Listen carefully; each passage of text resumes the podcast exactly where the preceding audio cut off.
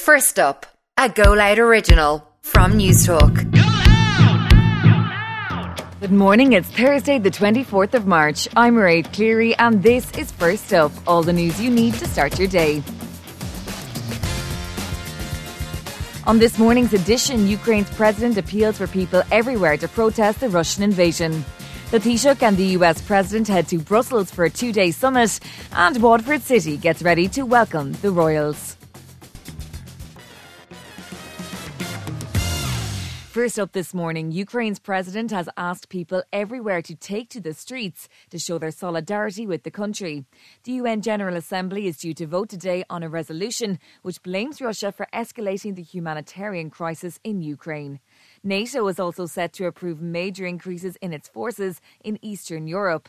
Addressing his nation in English for the first time, President Zelensky says everyone can show their solidarity come from your offices, your homes, your schools and universities. Come in the name of peace. Come with Ukrainian symbols to support Ukraine, to support freedom, to support life. Come to your squares, your streets. Make yourselves visible and heard. Say that people matter, freedom matters, peace matters, Ukraine matters. The Taoiseach will be among the EU leaders at a meeting of the European Council in Brussels today. Micheál Martin arrived back into Ireland from Washington, D.C. overnight after an extended stay in the US due to COVID. The war in Ukraine set to dominate discussions at the two day summit, which is also being attended by the US President Joe Biden. Fine Gael's European spokesperson Neale Richmond expects more Russian sanctions to be granted probably in relation to financial services, probably in terms of targeting more individuals, the so called oligarchs, and their assets that surround Vladimir Putin.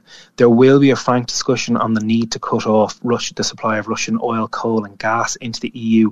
Ivana Bacik is expected to be confirmed as the new leader of the Labour Party today. The Dublin Bay South TD is the only person put forward for the role, with nominations set to close at midday.